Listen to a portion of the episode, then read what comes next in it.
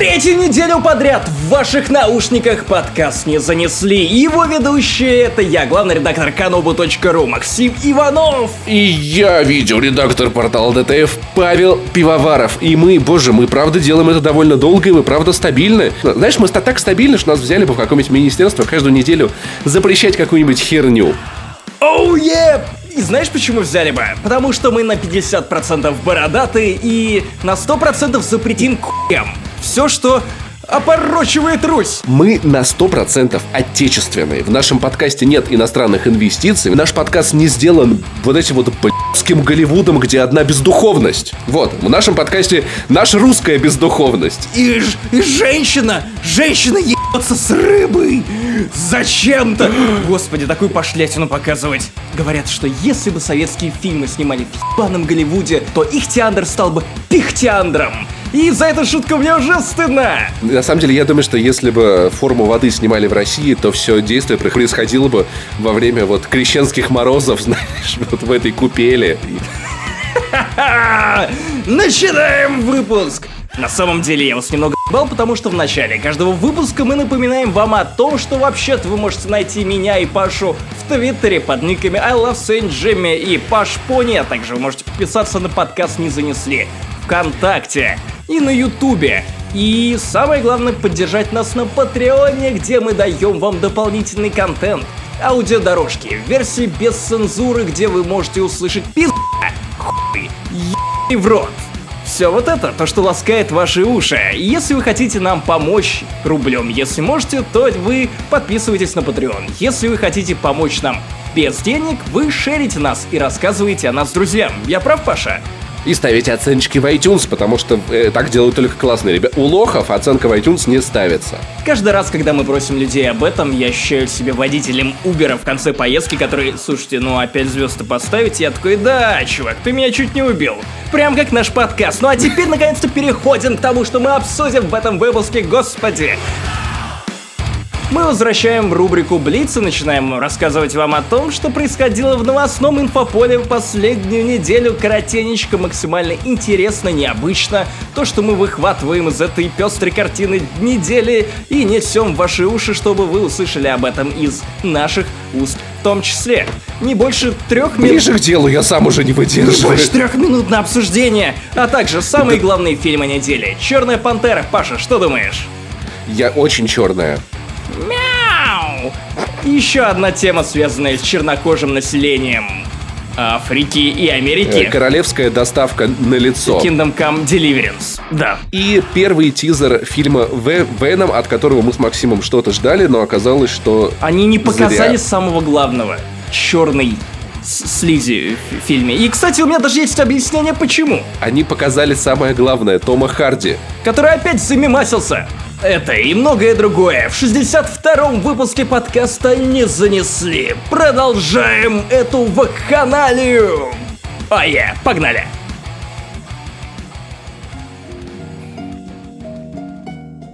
Короче, наша любимая рубрика «Новости из Минкульта». Наш любимый э, писатель, хуй-сосатель, э, министр культуры, хуй-сосатель и историк хуй-сосатель Владимир Мединский вышел в народ с новым ну как с предложением, он просто взял и перенес Мстителей, вот это, вот это вот войну бесконечности, которую мы так ждали, аж на целую неделю, с 4 мая по а на 11 мая. Но, но, но, по заявлениям, он перенес этот фильм из-за двух патриотических российских кинокартин, и вроде как Студия Disney и российское подразделение не имело ничего против и подошло с пониманием к этой проблеме, ведь как это так? Все пойдут на Мстители и положат хуй на Великую войну отечественную. Слушай, я, я прям представляю, как, как в студии Дисней и боссы такие, не, ребят, ну согласитесь, реально, кино про войну это важно, давай, давайте, давайте перенесем. Звонят Микки Маус, и он такой, да, ребят, давайте перенесем фильмы, потому что, ну, да, ну, я думаю, знаешь, там было что-то такое, типа, ребят,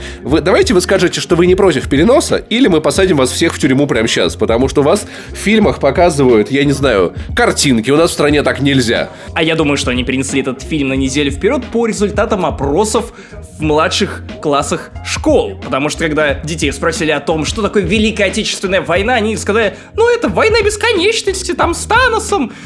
Э, дед Тони Старк воевал! Асгард! Это наш!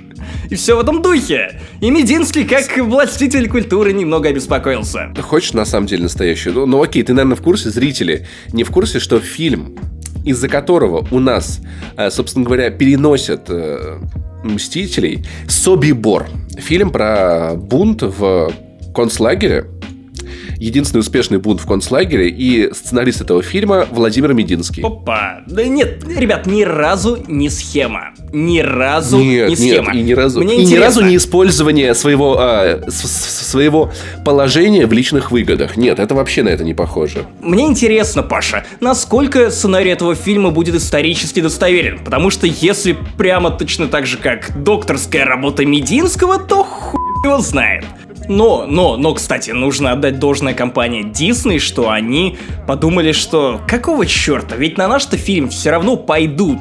Деваться некуда. Это другим нашим фильмам нужно больше пространства, место подышать. Неделя хотя бы для этих кассовых сборов, чтобы собрать хоть что-то. И вот на теме пространства мы переходим к следующей новости, но может показаться, что это та же самая новость. Но наш любимый писатель Сосатель попросил антимонопольную службу провести проверку 50 оттенков свободы. И если кто вдруг не знает, это кино не про Соединенные Штаты, не про статую, не про... Хотя 50 штатов, свобода. Э, ну, ладно, я знаю, что сейчас штатов больше, не суть. Короче, это фильм из э, вселенной 50 оттенков серого. Вот этой мультивселенной, где есть человек без эмоций и куча других И женщина людей. без эмоций, и секс без эмоций, а еще сцена с тампоном из первого фильма, которая... По человеком без эмоций я имел в виду женщину, Максим Иванов, страны ты сексист. Прости, прости, моя сперма просто свою ударила в голову. Я понимаю, что этот фильм надо проверить, но надо проверить на что-то другое. На ВИЧ, учитывая BDSM-контент. Он сказал, а, я знаю, э, что пишет Мединский, я не знаю, какие социальные задачи решает этот безусловный шедевр мирового кинематографа, но 70% сеансов нашей киносети, естественно, это невидимая рука рынка. Они ему отдавали, чем, собственно, обрушили целый ряд наших замечательных фильмов, находящихся сейчас в прокате. Какого хуя министр культуры Российской Федерации цитирует Маркса с блядь, невидимой рукой рынка. Ну, потому что эта невидимая рука рынка дрочит всему российскому кинематографу на лицо. Что это за жесть? Во-первых, кстати, цифры, оказывается, судя по вот этой Ерюл, про который мы узнали благодаря Мединскому, а, завышена на самом деле. 37,9% сеансов а, отходит оттенкам. Но, черт подери, окей, сотый раз мы обсуждаем, говорим такую важную мысль, что рынок люди определяют, какой фильм стоит идти в кино. Если это замечательный российский фильм, люди на него пойдут. Вот в этом году у нас рекордсмен по сборам среди января, среди вообще всех фильмов России, «Движение вверх». У «Движения вверх» практически не было конкурентов. Вот, со большую его часть времени. Паддингтона на пару дней буквально сдвинули, это не очень много. В то же время, год назад шел фильм «Викинг». И «Викинг» в, в прокате пососал хер, потому что «Викинг» это, ну, это, знаешь, это очень красивое говно, а не фильм. Очень, знаешь, ты, ты смотришь, прям думаешь, боже, как красиво, но на вкус это все-таки плохо. «Движение вверх» — это, правда, хороший фильм. И он собрал поэтому, а не потому, что кто-то что-то двигал. Не потому, что была рока рынка. Ну, то есть, у меня такое ощущение, как будто скоро Мединский начнет бюджетникам рассылать, знаешь, вот эти вот с, сверху... Так, чтобы все, все ваше ГБУ сходило на наш фильм новый. Распорядки какие-то будут, разнарядки. Ну, это такой бред. Они прогуливают и идут на следующую часть 50 оттенков. И смотрят срамоту вот эту вот ужасную. А потом нам показывают видео из кинозалов, где все эти министры, которых согнали, и они в итоге прогуляли и пошли на 50 оттенков, хлопают стоя, как на фильме «Крым». Хлопают, а у них стоит. Такой вот хороший фильм 50 оттенков серого. И наши три, три минуты закончились. Но, кстати, мы переходим к следующей новости, но вам тоже может показаться, что это продолжение новости, потому что, возможно, они связаны. У Мединского есть особый мотив. Он держит, я полагаю, что он может держать зло на Марка Руффало, потому что Марк Руффало внезапно поддержал Алексея Навального. На всякий случай, чтобы вы сильно не побили в комментариях. Мы с Максимом Ивановым, мы вообще никого не поддерживаем. Мы даже сами себя не поддерживаем. Паша, ты тот еще хуй.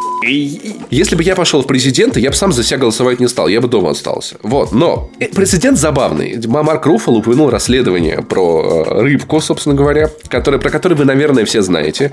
Про вот эту вот юную особу, которая разоблачила Дерипаску и Приходько. Блять, я всю неделю думал о том, что Настя Рыбка звучит точно так же, как Зоська Свистушка из второго Ведьмака. Это же ну просто... под копирку. Возможно, Настя тоже свистушка или какие-то ее определенные части. Кстати, а, она сейчас в трендах порнхаба, ты знал? Я, я, я помогал этому. Я зашел, кстати, и такой, типа, блин, оказывается, на это расследование Навального еще можно и подрочить. Короче, Марк Руфл написал, что... А, Причем без Насти Рыбки. Вот, цитата.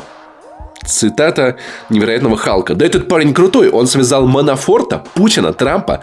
И все благодаря девушке легкого поведения. Серьезно, такое не сочинишь. Девушки, а не дедушки. Максим Иванов тут за сердце схватился на секундочку.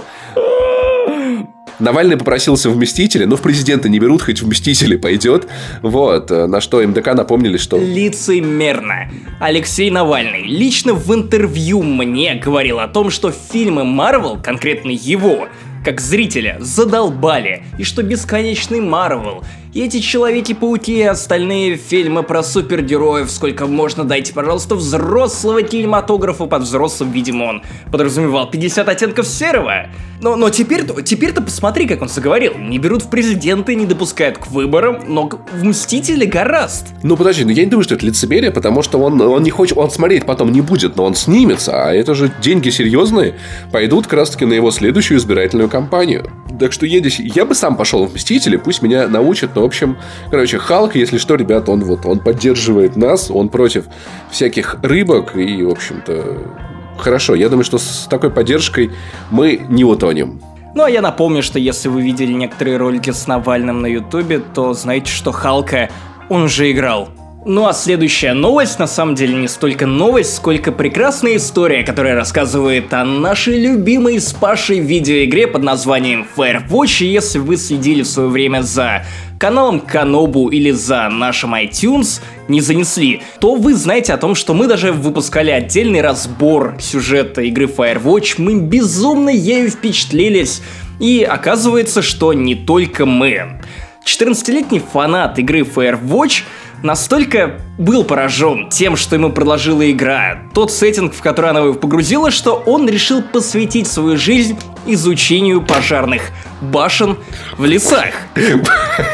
Что это? Это не игра Слушай, возможно, я просто очень испорченный, но, я, но если ко мне придет мой сын, и я скажу, сынок, а чем ты увлекаешь свои 14 лет? Он такой, папа, я, мне нравятся пожарные башни. Дяди-пожарники показывают мне свои башни, и я на них даже забираюсь. Ну, я бы, если честно, я на секунду задумался бы на тему, правильно ли я... Да-да-да. А потом между нами проскакивает искра, это превращается в пожар любви или что. А пожары тушат своими белыми штуками из своих красных штуковин, которые они дают, ну, как типа, ты, ну, Как ты скажи, вот, вот эту прекрасную историю про парня, 14-летнего, который впечатлился Firewatch, как, как ты умудрился это опошлить?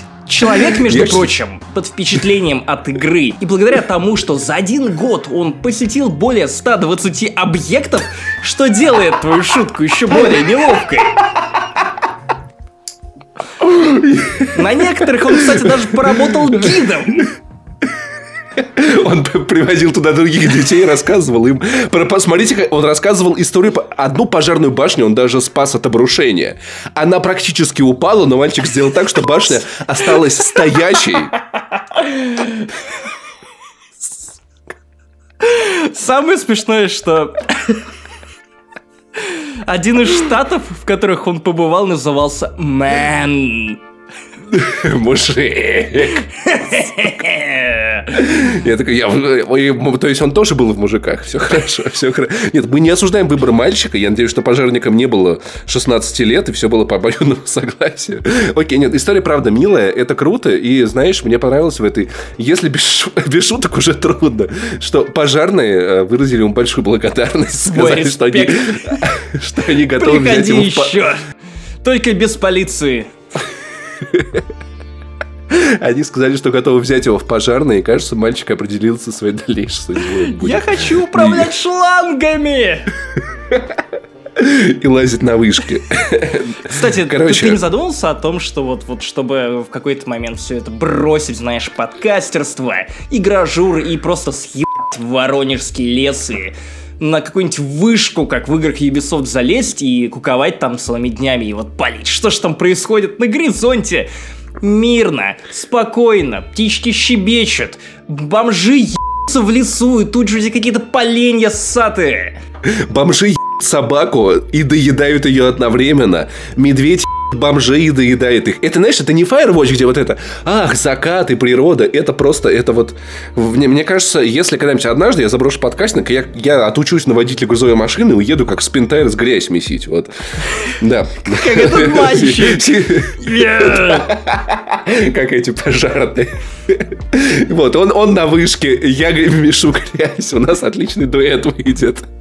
Самое противное, что большинство пожарников усатые. Все-таки чертяк имеет не только тушить огонь, но и разжечь его. Так, ну а теперь переходим к немножечко страшным новостям. А, стримеры, про то, как стримеры прятались от поехавшего фаната. Короче, Гевин Фри, это бывший креативный директор какой-то компании Рустон Тиз, не знаю про веб-контент. Его по... Рустер Тиз, петушиные зубы. Компания Петушиные зубы. А эти ребята не в курсе, что петухов нет, но неважно. А, и его подруга, звезда косплей-индустрии Меган Терни пережили нападение вооруженного фаната, который пытался их убить. Но, как я понял, не их, а одного. Короче, нападавший приехал в 11 часов, чтобы пробраться в дом к паре.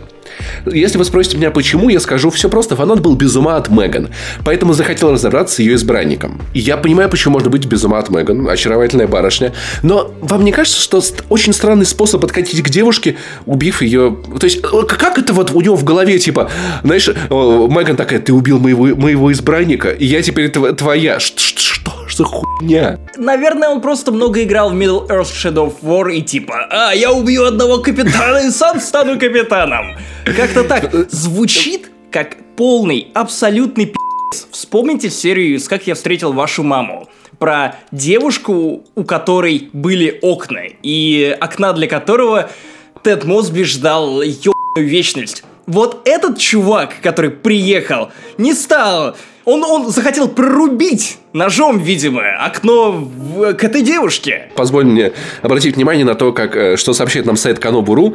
Фанат был без ума от Майган, поэтому захотел разобраться с ее избранником, однако что-то пошло не так. То есть, если бы он с ним разобрался, возможно, автор новости Артем написал бы, все прошло так, все как, все супер, парень добил. Ну, что-то пошло не так по его плану, ты же понимаешь. Да, ну что, блядь, могло пойти не так в этой ситуации? Вот, Меган и Кевин проснулись от выстрела в окно, потому что, видишь, он не стал дождаться, когда форчик откроется. Ну, ну хотя бы не в колено! Вот. Стрелой! И ребята спрятались в шкаф. Когда фанат прорвался в дом, то они уже вызвали полицию. Вот. Поиск э, не увенчался успехом, и Джайлз поспешил покинуть дом. К этому моменту полицейские окружили здание, Кристофер попытался скрыться, но далеко не ушел.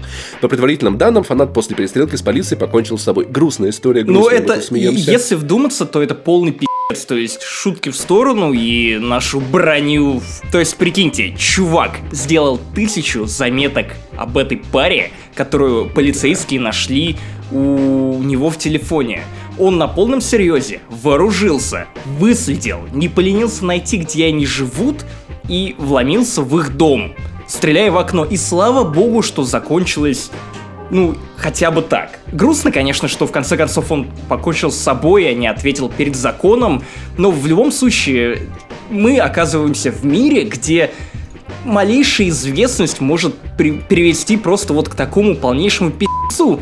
И хотел бы я сказать, что эта история далека от э, нашей с вами жизни, но нет, потому что, как ни странно, для тех, кто забыл о том, что у меня есть девушка, и те, кто не считают мой твиттер или ее твиттер, последний месяц меня и в основном мою девушку преследует точно такой же долбёб, который каким-то образом нашел адрес моей девушки, нашел ее телефон, в какой-то момент приехал, сфоткал все это, завел тысячи фейковых аккаунтов и начал сливать ее адрес, фотки, в Твиттер призывать спуститься, само собой испугавшись возможности того, что я спущусь, или то, что сама девушка спустится. Поэтому он все это фоткал, а потом два часа спустя, видимо, оказавшись дома, начинал выкладывать и призывать. За, э, с тех пор мои девушки успели залепить трубу, а, ей еще успели автомобили, автомобили, автомобили, автомобили конечно, само автомобили.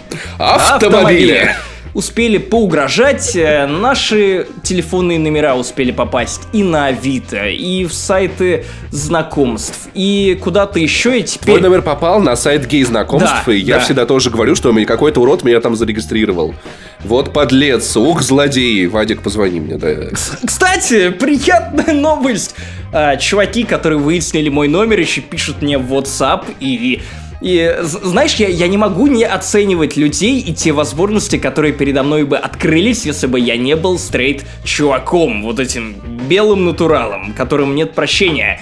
Просто я, я смотрю на аватарки этих людей, понимаю, что, блин, выглядят они вполне норм. И вот если бы что-то в моей жизни пошло иначе, я был бы другой ориентации, то, вероятно, я бы пользовался определенным, знаешь, таким спросом. Я уж не знаю из-за того, что э, их комьюнити достаточно маленькое в крупных городах вроде Москвы, или из-за того, что я красавчик. Конечно, я предпочитаю думать о, о том, что это я красавчик.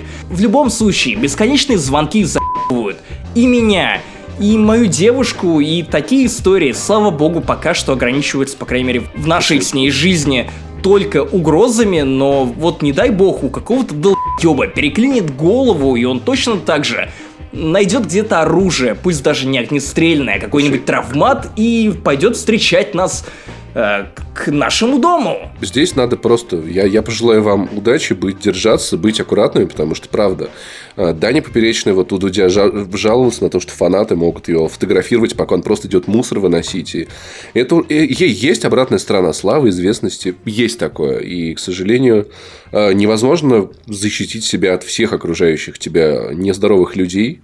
Это, конечно же, вопрос э, близких этих людей, вопрос медицины. И надо быть просто... Но самое ужасное в этой ситуации, самое ужасное, что ты пользуешься WhatsApp. Меня заставили хозяева квартиры. Сам бы я на это никогда не пошел. Вадик, позвони мне. PS4 взломана на актуальной прошивке, сообщает сайт DTF, прям вот большими, прям вот, как будто кричит автор. PS4 взломана, хотя это в блоге написано, окей. Короче, тема такая как вы могли слышать про то, что недавно были взломы PS4 успешные, но для старых неактуальных прошивок. Но определенных, определенных версий. Да. И то есть версии, которые уже полгода там давным-давно ни у кого нет, в онлайн вас не пустят, но, кажется, сейчас у исследователя получилось... Исследователи, ты так говоришь, как будто там реально собирается вот этот совет мужей, которые сидят в такие, знаешь, из пробирки в пробирочку переливают всякие химикаты и такие, типа, сейчас мы заисследуем это все и сломаем, ёб Station. Нет, блядь, это просто чуваки, точно такие же, как этот Ходс, который когда-то взламывал айфоны. Чуваки, которые с, э, хотят делать... Э, хоумбрю, якобы для хоумбрю, а потом возмущаться над тем, что типа, чуваки, я делал хоумбрю, чтобы вы делали свои кастомные приложения для приставок, а в итоге вы что, это игры запускаете, блядь? Игры запускать? Да вы охуели там. Паша, ну давай вернемся к теме, что происходит с PlayStation 4 в последние месяцы, потому что шквал новостей про взломы настолько велик, что в какой-то момент я отвалился от этой темы. Ну вообще у меня есть э, объяснение. Объяснение простое, которое я нашел буквально вот на э, сайте securitylab.ru. Как заявил исследователь, а, Поделиться информацией о проблеме его побудило недовольство политикой Sony касательно исправления уязвимости и отсутствия программы вознаграждения за обнаружение проблем. Если вдруг не знаете, у всех крутых крупных компаний есть такая программа, что ты пишешь, чуваки, у вас в Google есть уязвимость, я могу сломать вашу мамку, вот такая вот. И они такие, чувак, спасибо, на тебе 20 тысяч долларов. Красавчик.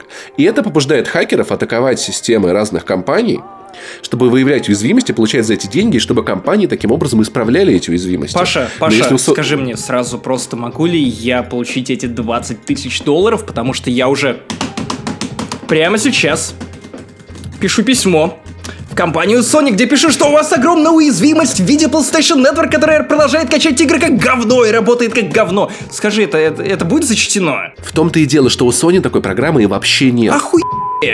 Где мои 20 да баксов? Да, в смысле, 20 тысяч баксов. 20 тысяч. Да хоть что-нибудь. Хоть что-нибудь. Бесплатный кнак. Они же даже плюс на месяц хакерам не дают. И вот неизвестно, уведомили ли Пихур, классное имя, Пихур, компанию перед тем, как обнародовать информацию, представители Sony пока никак не прокомментировали ситуацию. Представители Sony, мне кажется, максимум, что могут прокомментировать, это но в целом, я думаю, что... Но в целом, я думаю, что большой проблемы в этом нет, что PlayStation закроет эту уязвимость, и вряд ли она будет работать долго, если честно. Но, опять же, ты должен понимать, ты должен понимать. Вот сразу видно человека, который не сидел на прошлом поколении консолей, который играл в видеоигры на ПК.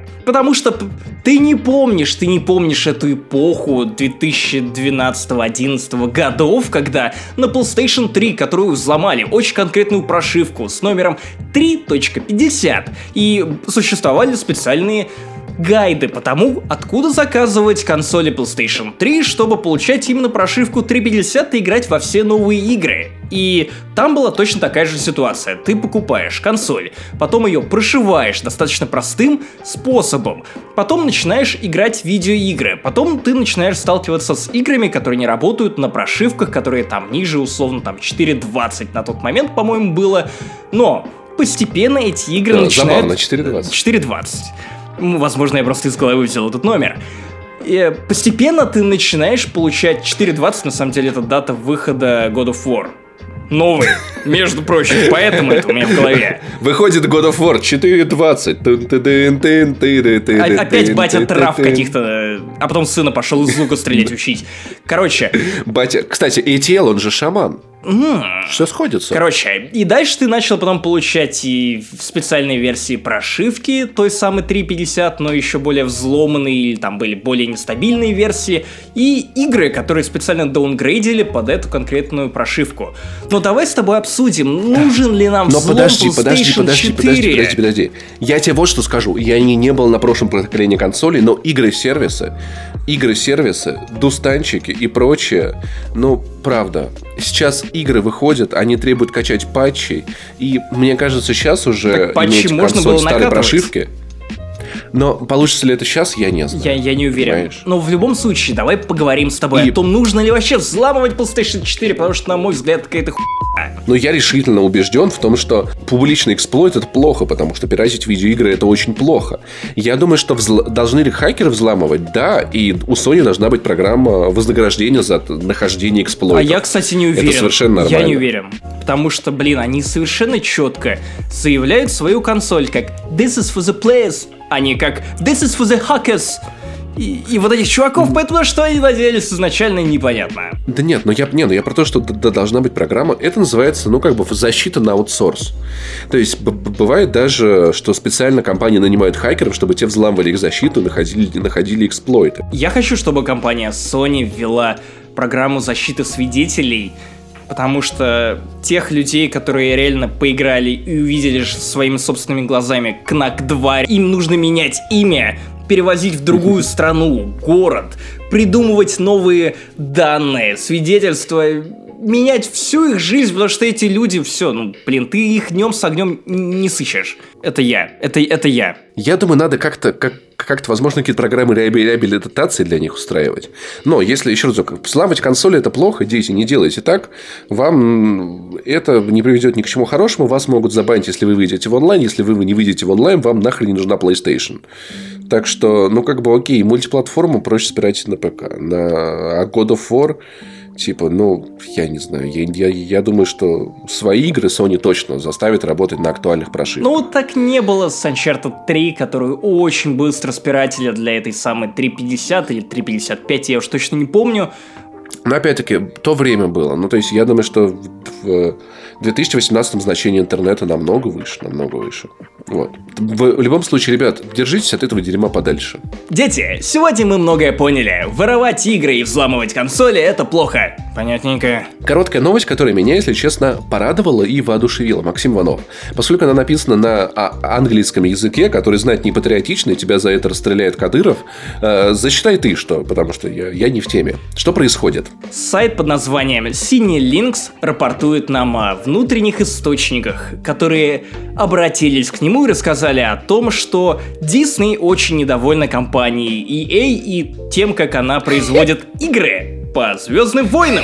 Кто бы мог подумать? Опять же, это слух. Непонятно, насколько он достоверен. Стоит ли верить этим ребятам? Хотя чувак, который является главредом этого сайта Cinelинks, он ссылается и в том числе и на другие источники, среди которых Полигон, которые до этого также рассказывали нам о том, что происходят какие-то внутренние встречи между EA и Disney, на которых обсуждается будущее проектов по Звездным войнам, и вроде как Disney не особо довольна тем, что происходит. И я могу представить, что это правда. Потому что, ну, ну посмотри, даже да, игроки определенно недовольны. Disney определенно была недовольна политикой EA относительно лутбоксов. И вот скоро они опять вернутся, и опять же, если смотреть на прошлые годы, и то, что происходит с компанией в целом, не, если не считать ее рост акций за прошедший квартал, то, что происходит с их играми, их репутацией и их менеджментом, потому что многие студии, которые подрядили делать игры по Звездным войнам, внезапно идут нахуй, их, их закрывают, их реформируют. Эти игры и эти проекты заново и заново переосмысляют и отдают в руки кому-то другому, и непонятно, к чему все это идет. И, видимо, фанаты не единственные, кто задолбался ждать чего-то великого. Именно поэтому сайт э, Cinelinks рассказывает нам о том, что Disney решила обратиться, внимание, к Ubisoft и Activision за возможной помощью. И, конечно же, вы, наверное, вспомните о том, что, но ведь EA подписывала договор о десятилетнем сотрудничестве, но я уверен, что такая умная, а самое главное, алчная компания компания, как Disney, наверняка ставила кучу лазеек, благодаря которым она может и отозвать лицензию, или выкупить ее обратно, или если она не встречает своих ожиданий, игры, которые не встречают своих ожиданий по продажам, по э, не знаю, чему-нибудь еще по количеству в год, потому что в отличие от э, фильмов мы получаем не по одной игре по Звездным войнам в год, если не считать мобильные игры. Поэтому я хотел бы верить. Вот помнишь, пару выпусков назад с подачи Вани Толачева мы рассуждали о том, что было бы здорово увидеть игру в открытом мире от Ubisoft про Татуин в духе Assassin's Creed Origins. Прикинь, ты за какого-нибудь гангстера, контрабандиста, изучаешь этот пустынный татуин, общаешься с жабой, сдаешь квесты, зачищаешь этот татуин, а потом летишь куда-нибудь на корабле. Это же здорово, это потрясающе. И, и, я очень хочу, чтобы эти слухи оказались правдой. Даже если это вот прям булшит из-под ногтей в духе спид-инфо, я все равно хочу, чтобы это было правдой. И мне нечего добавить. У нас есть косвенные подтверждения, поэтому это может оказаться правдой. Я очень хочу в это верить. Electronic Arts должна поплатиться за все плохое, что сделала. И я надеюсь, так правда получится. И мы переходим к большим серьезным темам. Блиц вышел, ну не то что прям сильно блицем, но более-менее что-то около у нас, я надеюсь, получилось.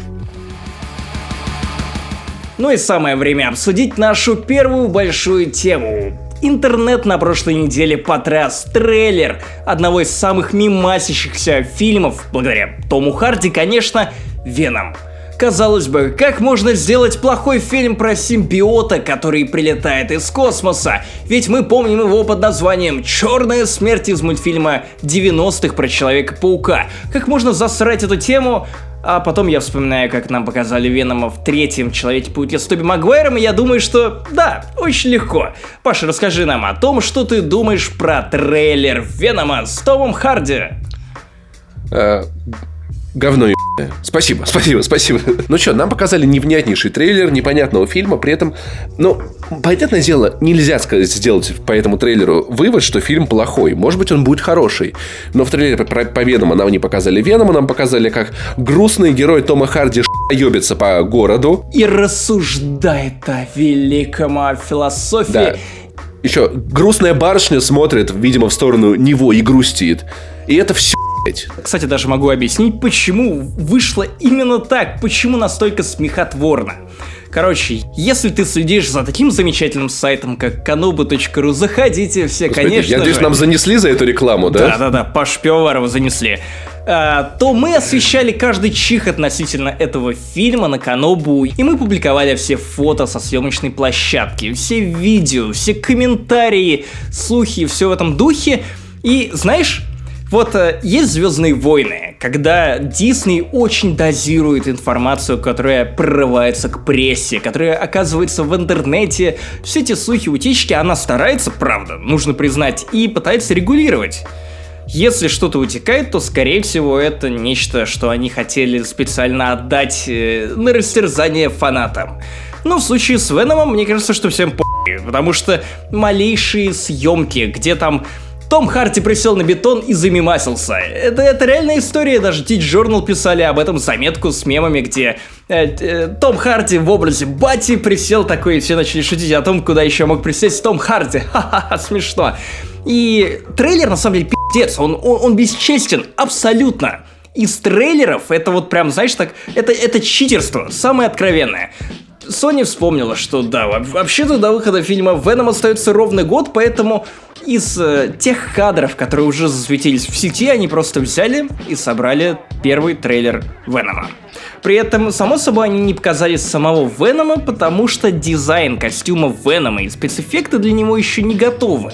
Нет финального какого-то изображения, и наевшись горького опыта от коллег из, видимо, Дисней, которые показывали не готовые варианты «Изгои 1», и Лиги Справедливости в прошлом году, они подумали, что лучше не показывать самое главное в фильме Веном, самого Венома вообще. Поэтому у нас получается трейлер, который нужен для того, чтобы и... он, он просто существовал. Вот есть такая штука, как маркетинговый план. И согласно ему, ты в течение года обсуждаешь разные вещи. Вначале тизер, потом трейлер, потом еще какие-нибудь утекшие кадры, и еще новую информацию, потом ты заряжаешь своих актеров на интервью и прочий булшит, и вот у тебя весь год расписан. И тут вот, видимо, маркетинг начал трясти их э, на тему того, что, ребят, нам нужен трейлер, все, лишь год остался до выхода, а у нас еще никакая пиар-компания не запущена, только мемчики, которые мы контролировать не можем.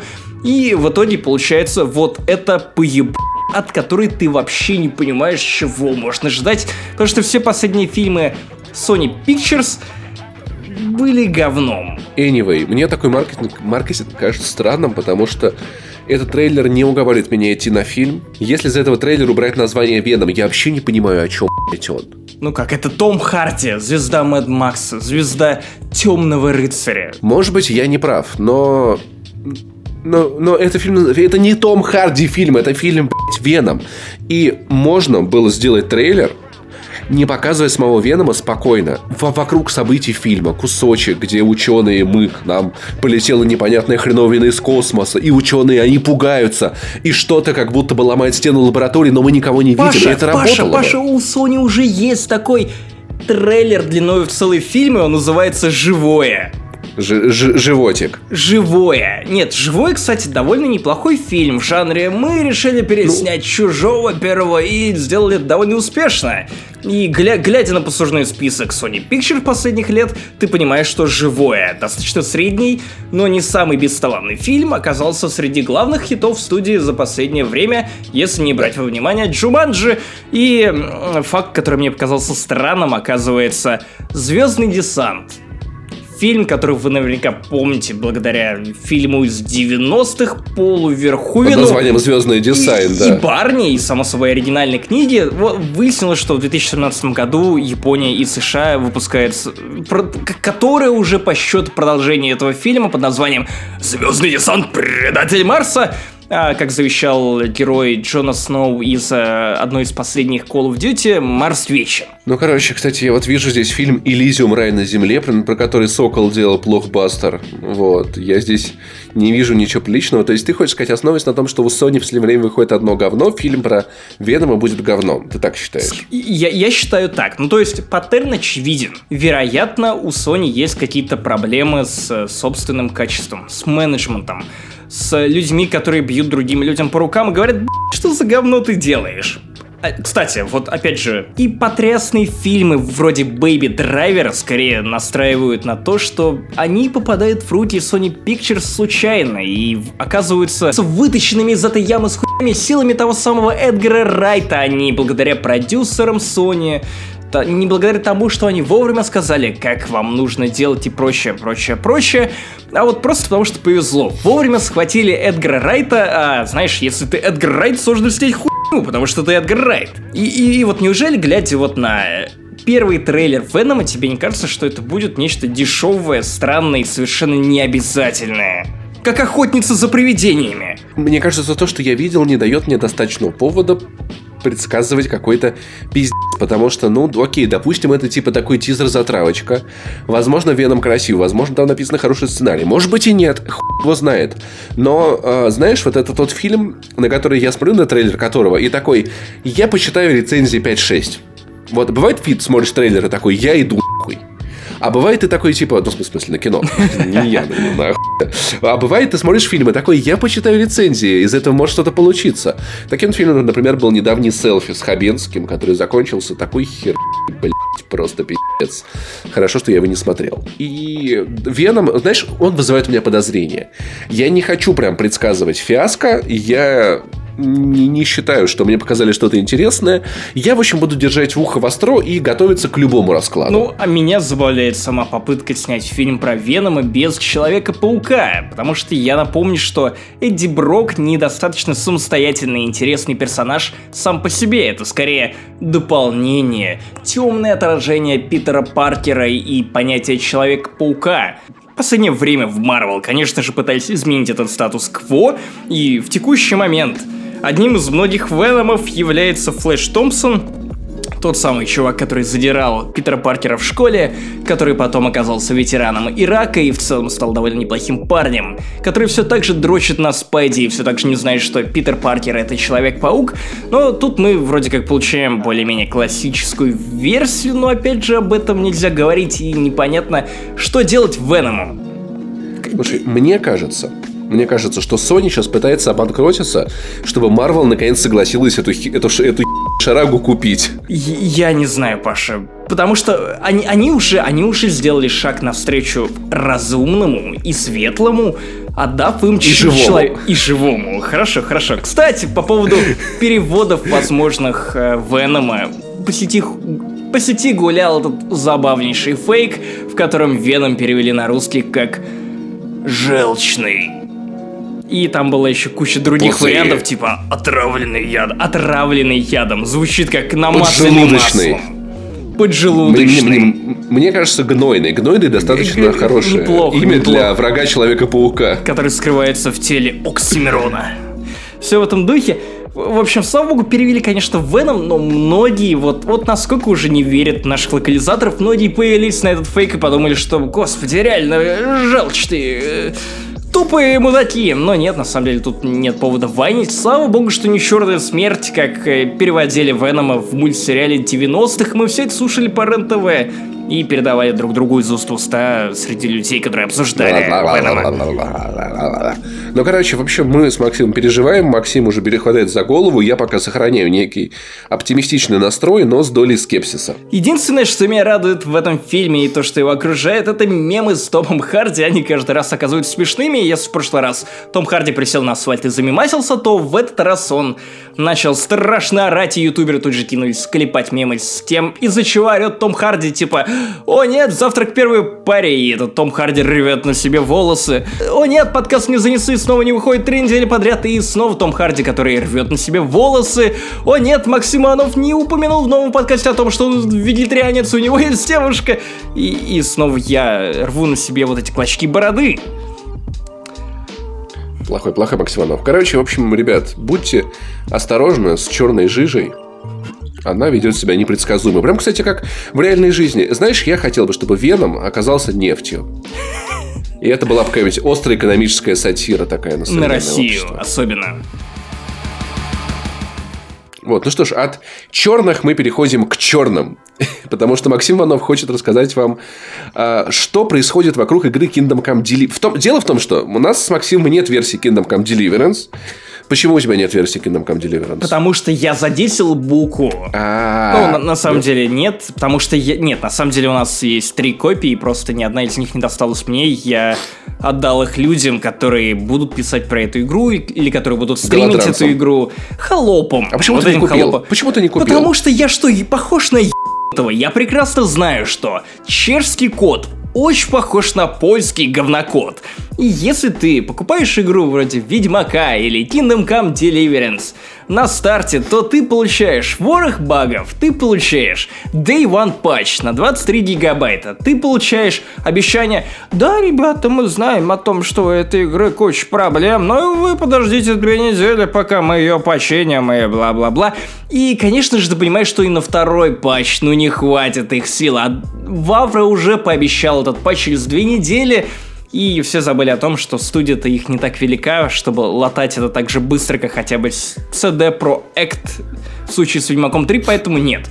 Извини меня, я не уверен в этой игре, я не уверен, что она мне понравится. И нет, не из-за отсутствия предполагаемого, потому что, опять же, я не играл, я не знаю темнокожих в этой игре, а из-за того, что я не знаю, чего от нее ожидать. Из тех рецензий, из тех впечатлений, которые я слышал, и впитывал в себя как губка в последнее время, я, я не понял, что это за игра. Лично Слушай, я, я подумал, что я это понял. No Man's Sky игра опыт. Не совсем. Там, правда, говорят, много сюжета, много кат-сцен, и это игра, которая тебя в рот. Это игра, где ты можешь умереть от голода. Это некий выживач с четко прописанным сюжетом, вот, и, и большой вариативностью. Я, на самом деле, жду, мне должен прийти ключ чуть попозже, э, как бы он приходит не как ревью-копия с другим проектом. Короче, Паш Пиаваров обязательно поиграет, когда найдет время, расскажет вам. Я думаю, немногие из вас ее купят.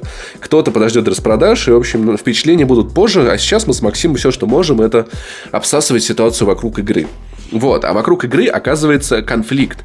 Ты знал, что это конфликт тянется уже 4 года? Конечно, потому что я в свое время писал колонку, которую я теперь, само собой, не горжусь про Ведьмака третьего и Полигон. Я высказал там много довольно глупых вещей, с которыми я, кстати, теперь не согласен. И Денис Майоров правильно подметил в слате рабочим, что мой спор публичный с самим Денисом, нашим редактором, это мой спор с самим собой 2015 года. Но, кстати, даже в этой статье, где я осуждаю полигоны, наверняка вы можете послушать четвертый или пятый выпуск, не занесли когда мы постфактум... Где мы дико орали над, а, над Артуром Гисом. Сука, это было смешно. Есть ряд поинтов, за которые я до сих пор держусь. Например, то, что любые люди, любая этническая группа на Земле имеет право взять и выпустить игру про свою правду, про свое видение истории, про, а, не знаю, собственную культурную идентичность которая не обязательно должна Подожди. включать кого-то еще, а которая гл- главная задача которой отражать собственную культуру. Но с, с, я, я, я, я имел в виду, что 4 года тянется скандал. А, 4 года назад берет корни история именно с Kingdom Come Deliverance. Да, да, да, я об этом говорю, в 2014 потому что году. в той статье, про которую про Ведьмака, о которой я тебе говорю, я а, вставлял, я вставлял твиты э, Вавры, который встал на защиту третьего Ведьмака. Тогда он выступил со спичем в защиту это. третьего Ведьмака.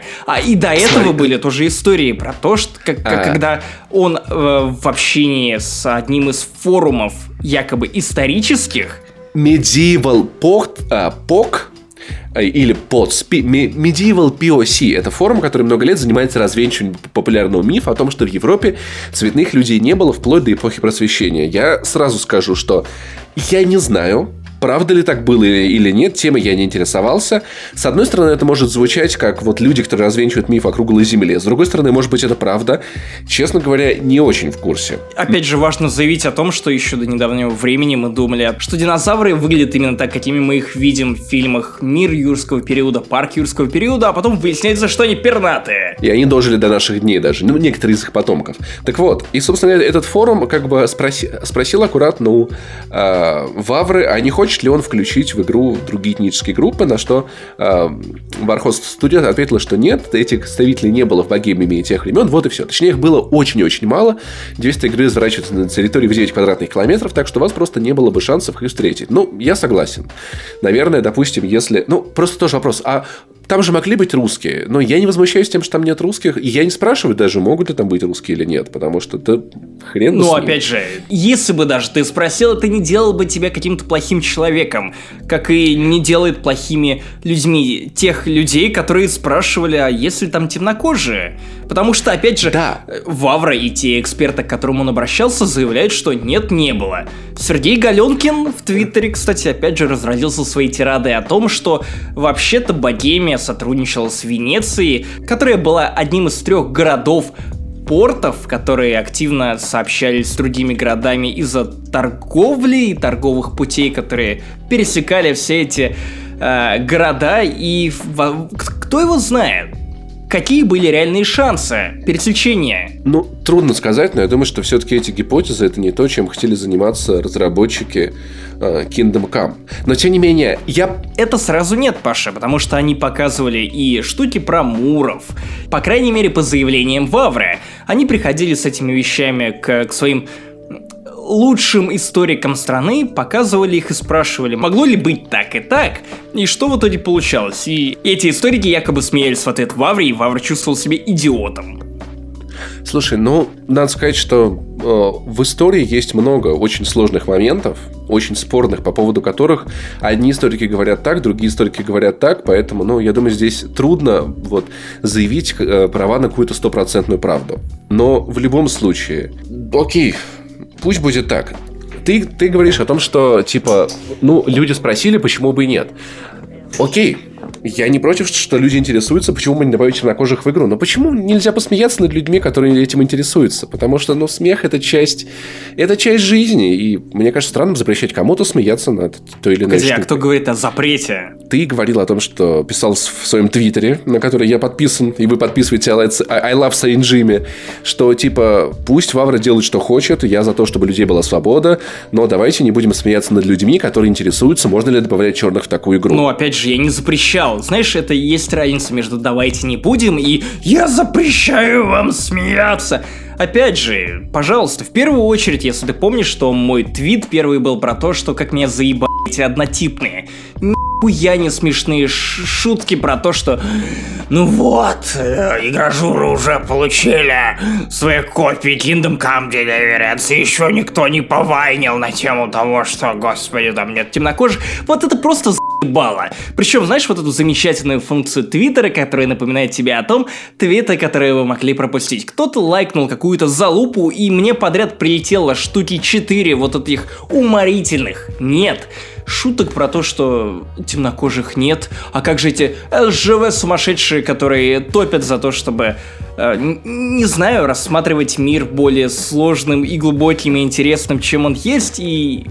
Короче, это полный пи***ц. И в первую очередь претензия у меня была к этому, к тому, что что у людей в голове. Другое дело, что я точно так же не поддерживаю людей, которые считают, что обязательно нужно добавлять темнокожих людей в игры. Нет, не обязательно, потому что у людей есть право на собственное представление об истории, отрицать его глупо.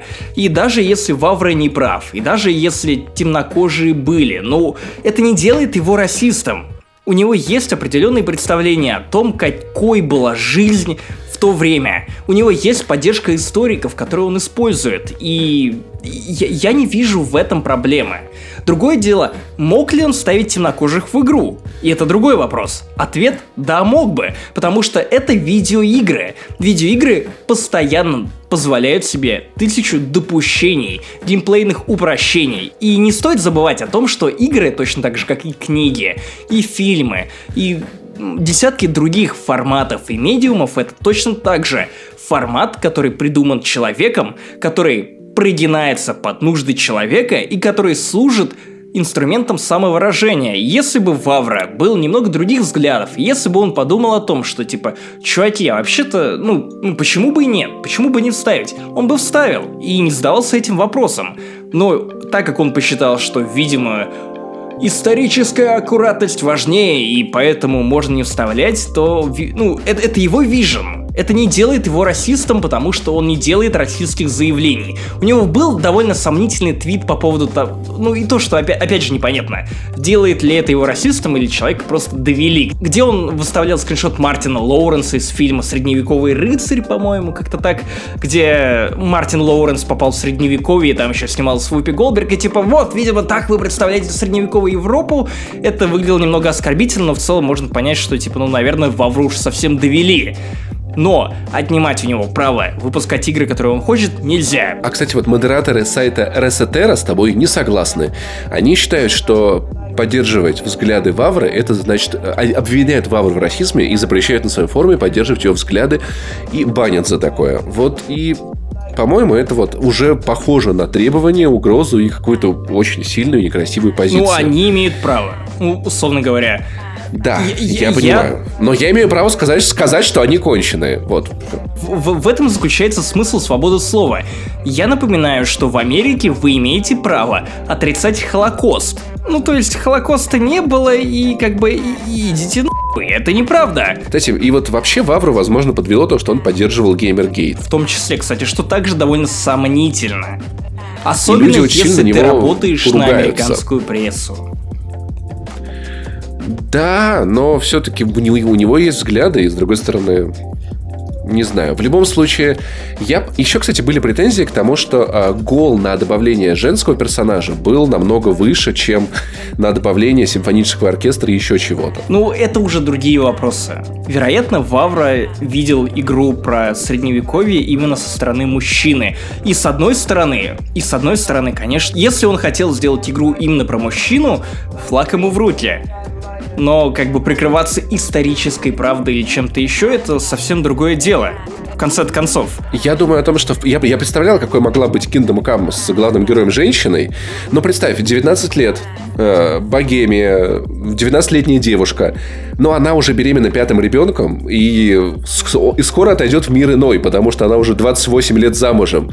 Я не думаю, что все, все-таки, учитывая э, то, как развивалось человечество, ограничения у персонажа были бы намного более серьезные. То есть, вплоть до того, что ну, э, и отношение э, персонажей к, к женщине то время было бы совершенно другое, поэтому это я понимаю. В любом случае, не знаю, грустно, что Более люди... того, кстати, в Kingdom Come Deliverance есть сцена, где женщину насилует трое солдат, если мне не изменяет память.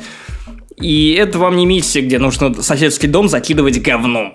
Или бати приносить холодное пиво, и если вы приносите не холодное пиво, а теплое, то он вам выдает пилей и начинает вас песочить за то, какой вы ёб. Ну, я бы тоже так сделал на самом деле. Ребятоньки, просто, просто будьте чуть-чуть умнее и давайте оставлять. Ну, просто меня на самом деле самого раздражает, раздражает, когда люди начинают кичиться и поднимать игру Вавры на флаг, хотя он, она флагом не является. Типа, вот я сегодня, после, после чего я замьютил ля лялечку, кто-то меня ретвитнул его, типа, я считаю, что каждый гетеросексуальный мужчина и женщина должны купить эту игру, чтобы показать толера... Что, показ... кому показать? Что за хуйня?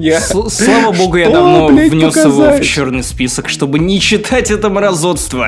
Я вот, на меня как-то редко его, редко его ретвитили, поэтому я только в этот момент обратил внимание.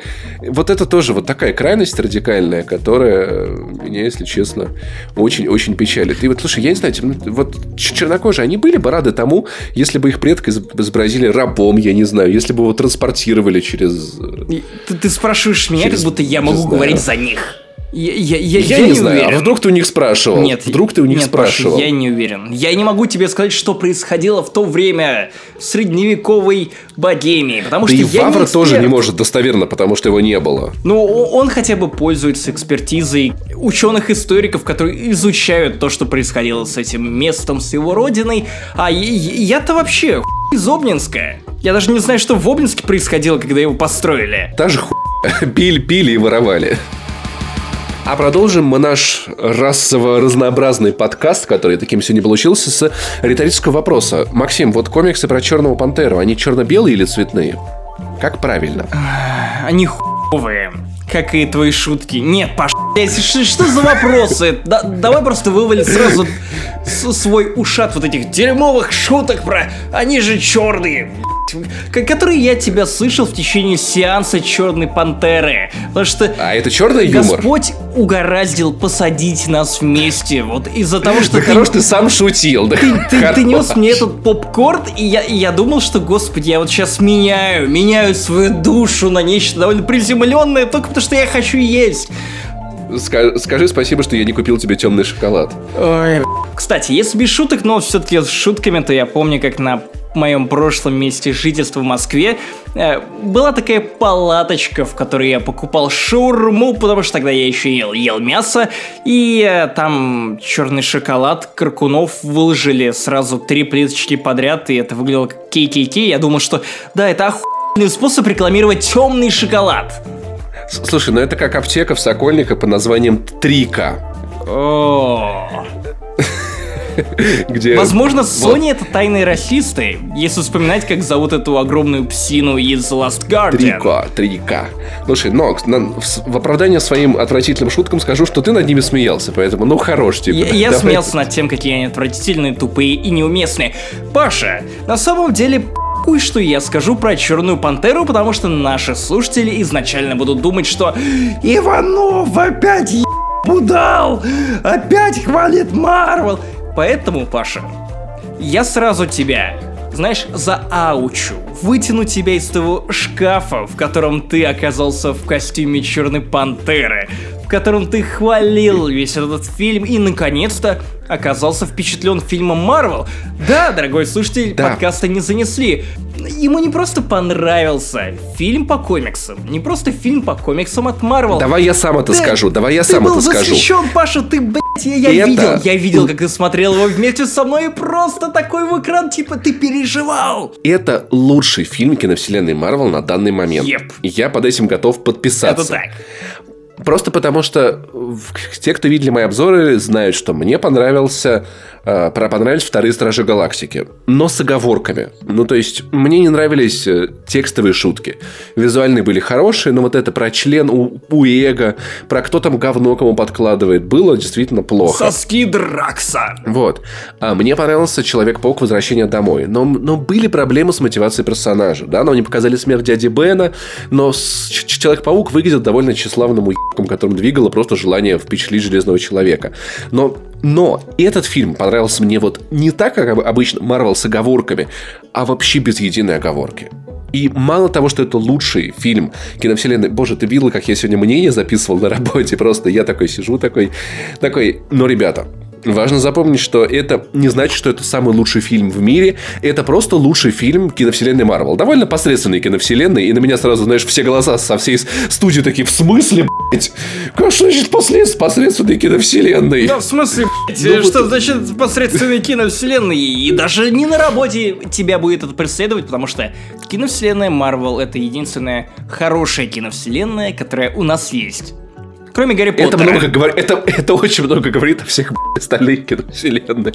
Ну, короче, тема в чем? Мало того, что черная... Кстати, во-первых, я считаю, у меня есть подозрение, что это будет первый фильм Марвел, который номинирует на Оскар. Я, правда, я не удивлюсь, если это произойдет. Во-вторых... Уже произошло знатное событие из э, фильмов Марвел. «Черная пантера» — это первый фильм киновселенной, который оказался благодаря исполнителю главной роли Чедвигу, э, к сожалению, забыл его фамилию, на обложке Time это мало того, что лучший фильм киновселенной Марвел, это еще образец, на мой взгляд, блокбастера таким, каким я хочу его видеть. Вот ты, ты не раз слышал, наверное, эту телегу в смысле, но это же блокбастер, что вы хотите от него? Сценария, сюжета персонажей. Да, я хочу сюжета персонажей. Я слышал точно такую же херню и после пятых пиратов, и после пятых трансформеров. Я полностью не согласен с этим мнением. Я, наши требования к блокбастерам очень сильно занизились. Знаешь, это точно такая же антипретензия, как и к детским фильмам, типа «А вы что, хотите от детских фильмов смысла? А вы что, хотите, чтобы детские фильмы были глубокими?» Да, потому что кто да. сказал, что фильмы для детей должны быть тупыми и несмотрибельными, если ты старше 6 да, лет? Да, да. Кто? Вот, и и блокбастер, ну, как минимум, фильму надо вовлекать и сопереживать. Почему мне было хайпать на трансформер, потому что я срать этих героев, и мне все равно умрут они или нет, потому что они конченые или просто скучные. И вот Черная Пантера — это главный герой, в которому ты переживаешь, все решения которого ты видишь, ты а, главный злодей, которому ты сопереживаешь. И когда они дерутся, ты переживаешь, потому что ими обоими ты проникся. И это фильм, окей, давайте быстренько. А, картинка, спецэффекты, взрывы, это охуеть как красиво, как все у Марвел. Это, это работает вместе. Самое главное, фильм безумно цельный. И он ощущается бесконечно свежим. С одной стороны, тебе рассказывают всю ту же самую историю, которую ты примерно слышал. Оригин супергероя. С другой стороны, у тебя появляются декорации, которые не просто фон, а которые реально обрамляют и добавляют дополнительные смыслы самому фильму. Африка в фильме потрясающая. Она, она настолько фактурная, изумительная, интересная, проработанная, культурно отличающаяся от того, что нам показывали про супергероев, которые, конечно же, были американцами что, ну, ты, ты, не можешь не влюбиться в это. Мы с Пашей вышли из кино и такие, типа, блин, чел, нужно съездить в Африку. Знаете, опять же, как, в, как я встретил вашу маму. Чел, нужно открыть бар. К черту бар. Паша, едем в Африку болеть малярией и играть в Far Cry 2. Это Origin супергерой, но Origin супергерой такой, каким мы их в Marvel еще не видели. Потому что, ну, ты, ты же видел э, Ханнес трейлер э, Доктора Стрэнджа? Да, да. Согласись, это очень похоже на Железного Человека. Более того, многие фильмы, особенно фильмы Origin и Marvel, похожи друг на друга, потому что они все работают да. по одной схеме. У тебя появляется новый герой, и тут же они используют прием зеркального злодея. Это работало и для первого Железного Человека. Это работало и для Капитана Америка с натяжкой. Это работало вдвойне для э, Железного... Ой, не Железного Муравья, для Человека-муравья. Это работает для Черной Пантеры когда твоему персонажу противопоставляют точно такого же персонажа, но злого. Но в Черной Пантере это работает, потому что у тебя не просто столкновение персонажа и персонажа, бизнесмена и другого бизнесмена, только чуть злее, как в первом Железном Человеке, у тебя противостояние идеологий, разных взглядов. И персонажи из Черной Пантеры ставят в контекст, который придает смысл его действиям, драматизма, и который работает на весь фильм, на прошлое, на предков главного героя, которых мы видели еще и в гражданской войне, и в целом история работает друг на друга, все ее элементы собираются в единый фильм. Не просто история, все персонажи, которые окружают Тчалу, главного героя, э, Черную Пантеру, они все работают на его раскрытие. И злодей работает на его раскрытие. И вот это, правда, чудесный, чудеснейший способ показать героя. Мне чем-то фильм напомнил ви- видеоигры. Даже скорее видеоигры от Telltale, если конкретнее брать. Смотри, происходит большое событие. Или, как э, Тчале, надо принять решение важное. Ш- что происходит следом? А, встречаются напротив него два его Э, подручных с кардинально разными точками зрения. И он их выслушивает. И мы их выслушиваем. И на основе них Чалла принимает какие-то решения, и мы принимаем вместе с ним. То есть постоянно фильм сталкивает между собой противоположности, как видеоигра Telltale. Пойти вот налево или направо. И это Э, две дороги, которые приведут к совершенно разным последствиям. И вот он стоит на распутье, постоянно выслушивая.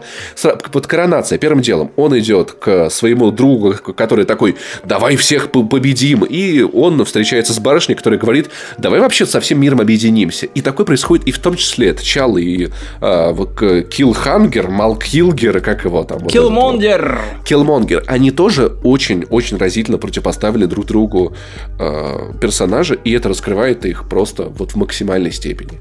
И это шикарно, мать его. Это... И вот второе, что мне очень понравилось, как режиссер работает с банальностями. Потому что банальности в блокбастерах – это большая проблема. Взять одну из таких банальностей – это «Зеркальный злодей». Та же самая Черная Или... Пантера в его же костюме, но, но, но злая. Я скорее, знаешь, знаешь, про такие моменты, как э, вспомню Стражи Галактики 2, я думаю, все уже смотрели, насрать. В конце, где нам кажется, что Питер Квилл умер. И ты волновался, потому что волновались его друзья. Да, вот, интересный ход. Э, Черная Пантера действует по-другому. На, нам преподносят стандартные для блокбастеров ситуации. Я не буду их описывать, но Максим понимает, о чем речь. Ну, допустим, там некая драка. И вот дело в том, что она может закончиться двумя разными путями, и мы до конца не знаем, каким именно. И, казалось бы, нас подводит к тому, что Черная Пантера должна оказаться в определенной плохой ситуации, но это происходит не в этот момент, а в совершенно другой. И в итоге та первая ситуация разрешается неожиданным способом. Да, да, да. И из-за этого, даже несмотря на то, что ты знаешь, кто будет уже в войне бесконечности, ты все равно переживаешь за этих героев ты переживаешь даже за второстепенных героев, которых тебе впервые показывают на экране, если не считать каких-то мелких и совершенно невразумительных камео в предыдущих фильмах. И да, я про героя Мартина Фримана. Тут он играет довольно важную роль. Не могу сказать, что он кто-то Я, кстати, яркий. его даже не помню. Не могу сказать, что он довольно яркий, но тем, тем не менее, даже он работает на сюжет. И одна из самых ярких вещей, которые меня поразила, это то, насколько фильм событийный. Он, во-первых, идет дольше стандартного блокбастера Marvel, но при этом это не ощущается как э, второй бегущий по лезвию. Он, да, он долгий, э, да, он насыщенный событиями, но из-за того, что тебя постоянно погружают в разные жанры, тебе при этом дают передохнуть на сценах, в которых раскрываются второстепенные персонажи. И опять же, это очень важная трата времени, потому что из-за этих, казалось бы, необязательных для фильмов по Marvel сцен, тебе становится не насрать на этих персонажей, на Лупита Неонга, на сестру самого Черной Пантеры, которая местами затмевает э, саму Черную Пантеру, потому что она, она Кью из Джеймса Бонда. Это вот прям идеальное сравнение, которое можно к ней применить. При этом она имеет братские отношения, она постоянно троллит его и в целом, ну, можно каждого второстепенного персонажа так или иначе причислить к определенному архетипу героев, но э, за ними есть человечность, и это здорово, Да. Э, это потрясно. Смотри, на какую строчку я я наткнулся. Зашел на Канобу в мнении Дениса Варкова, которому фильм внезапно не понравился. Я сейчас вот проглядываю быстренько. Ругает, что у некоторых второстепенных персонажей получились неинтересные. И пишет Денис, это было бы не страшно, если бы у картины был яркий главный герой, который был бы раскрыт с помощью всей этой группы актерской поддержки. В смысле? Я, кстати, сегодня я записывал смысле, мнение блядь? с Денисом Варковым, и мы поспорили, потому что я вижу Черную Пантеру как миф. Это первый полноэкранный миф Марвел, который при этом переложен на рельсы комиксов. И смотри, у тебя есть э, более низкая и более конкретная ступень. Это вот когда ты уходишь в конкретику, в конкретных персонажей, в их характеры. Есть ступень более высокая. Это миф, это легенда. Ты, ты можешь назвать хоть одну легенду, в которой персонаж был бы реально прописанным, а не условно схематичным с набором послужных Не уверен. э, и с э, послужным списком, в которых были какие-то подвиги. Я таких вспомнить не могу. С- Геракл. суть- ну, он не прописанный персонаж. У него, у него ладно, были окей, подвиги да. и была какая-то общая личина. И учитывая, что Черная Пантера начинается с мифа и далее про- продолжает продвигать себя как более какой-то современный миф, я вижу героя Черной Пантеры главного именно как э, представителя этого мономифа. Это мечущийся король, который пока не знает, каким он должен быть. У него ничего нет, кроме общих фраз про то, что я хочу быть справедливым, но он-то не знает, как быть справедливым. Он обращается к Да. отцу. В какой-то момент фильм вообще начинает параллелить главного персонажа и главного врага. И он, он- они даже используют одни и те же приемы, чтобы раскрыть их как людей. И представить как разные взгляды, разные идеологии, но которые на самом деле проистекают из одной проблемы. Если смотреть на начало фильма и на финал фильма, на то, что породило Черную Пантеру, то, что породило врага Черной Пантеры, ты понимаешь, что это ну, условные линии, которые происходят из одной точки и которые оказались в разных пунктах назначения в конечном счете. И это здорово, и сложно предъявлять Тчале за то, что вот он такой невыразительный. Да нет же, это персонаж мифа. Да ну и, и, и не только, мне кажется, это еще играет в то, что, ну, здесь правда надо, ну не знаю, и мне казалось, что вот эти яркие второстепенные персонажи, они как раз-таки работают на раскрытие образа, потому что Чало, правда, их слушает, Чало да, много да, да, задумывается. да, да, да, Паша, вот ты То вспомнил. есть в Ориджине не обязательно, чтобы все внимание было над Чалли. А Его окружение это тоже часть его характера. Более того, Паша, вот ты начал вспоминать игры от Telltale, а я начал вспоминать игры от э, Naughty Dog. Вспомни Uncharted, первые три части, которые писала Эми Хеннинг. Когда мы с тобой разбирали четвертый Uncharted и его сюжет, я рассказывал тебе о том, что Эми Хеннинг изначально писала персонажа Нейтана Дрейка как героя, которого скрывают через других персонажей. И разные персонажи как бы намекают на разные аспекты характера Нейтана Дрейка.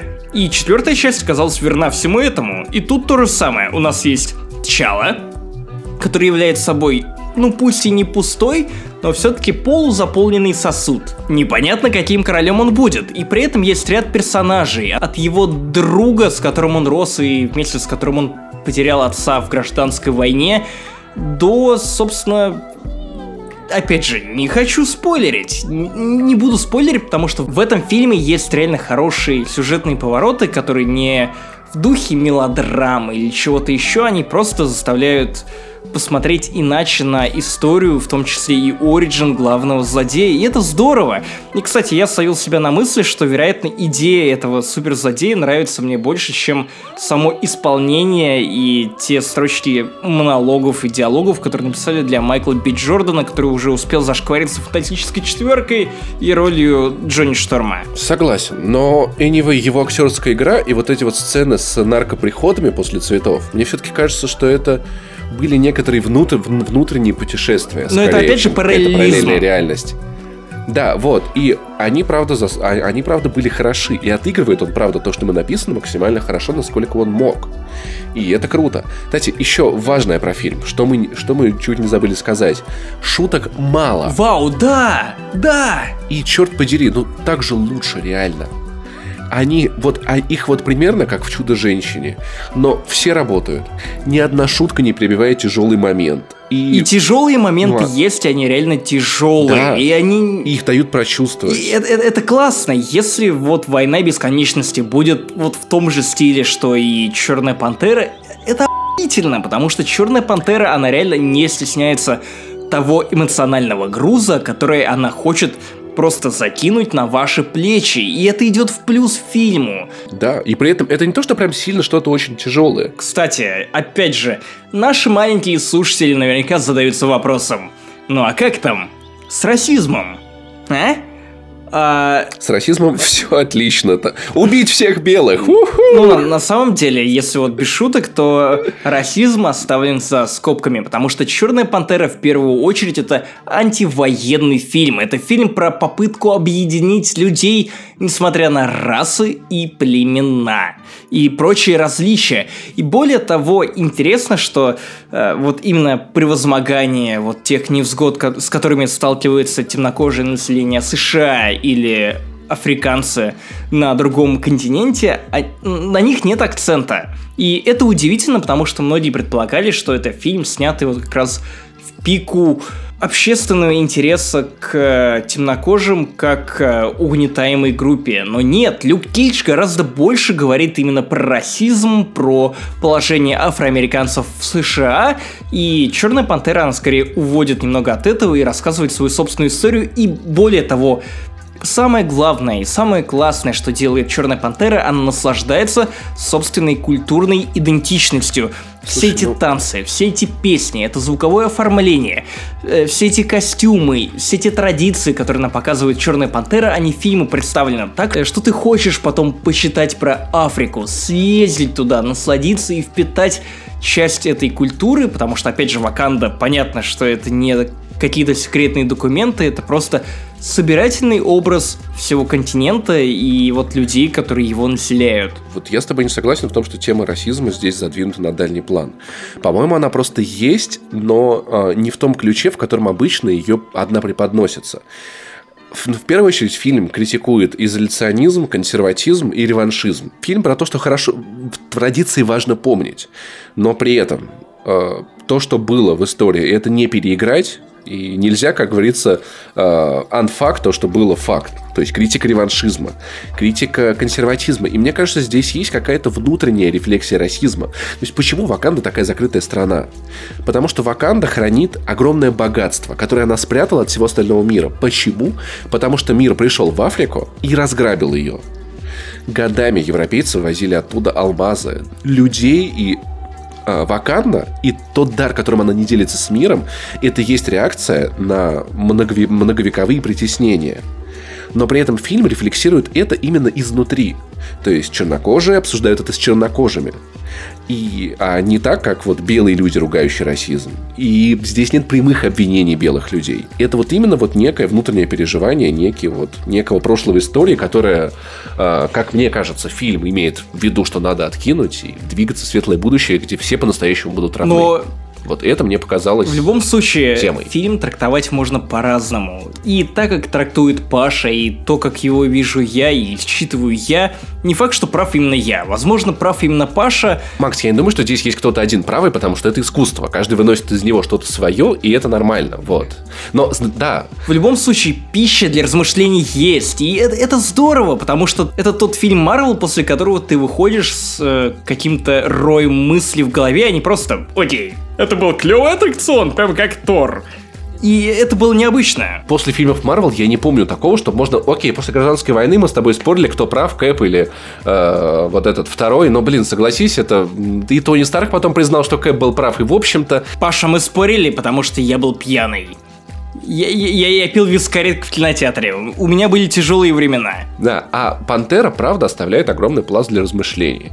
И, честно говоря, мне вот этим фильм очень напомнил «Чудо-женщину», потому что «Чудо-женщина» как-то чала. Она размышляла о подобных вещах, о том, заслуживает ли этот мир спасения. Она фемискира, так же, как и Ваканда, это некое райское место, которое изолировано от всего остального мира и не вмешивается в его дела принципиально.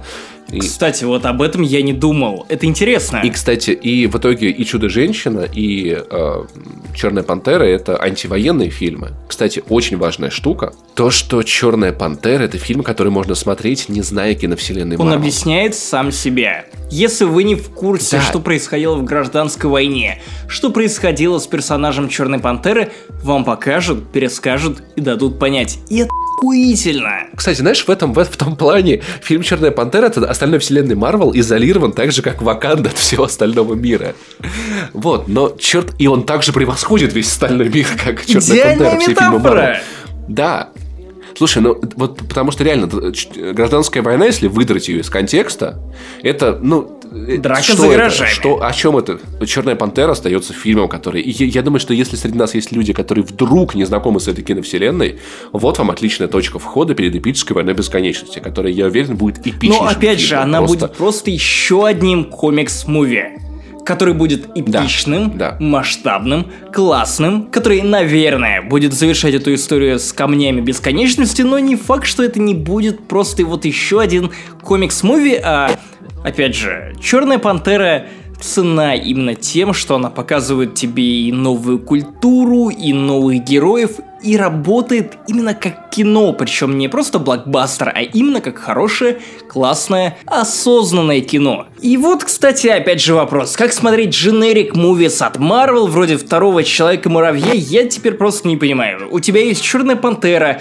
которая, кстати, вероятно, гораздо лучший способ отпраздновать десятилетие Marvel, чем Война Бесконечности, просто потому что Черная Пантера это реально новая веха качества для Marvel. То есть, ну вот, это вот прям да. реально новое. И у тебя есть Infinity War, которая просто, ну, закрывает историю, с которой начиналась эта киновселенная. Эпичная, но не факт, что такая же глубокая, как фильм, который просто рассказывает свою собственную историю.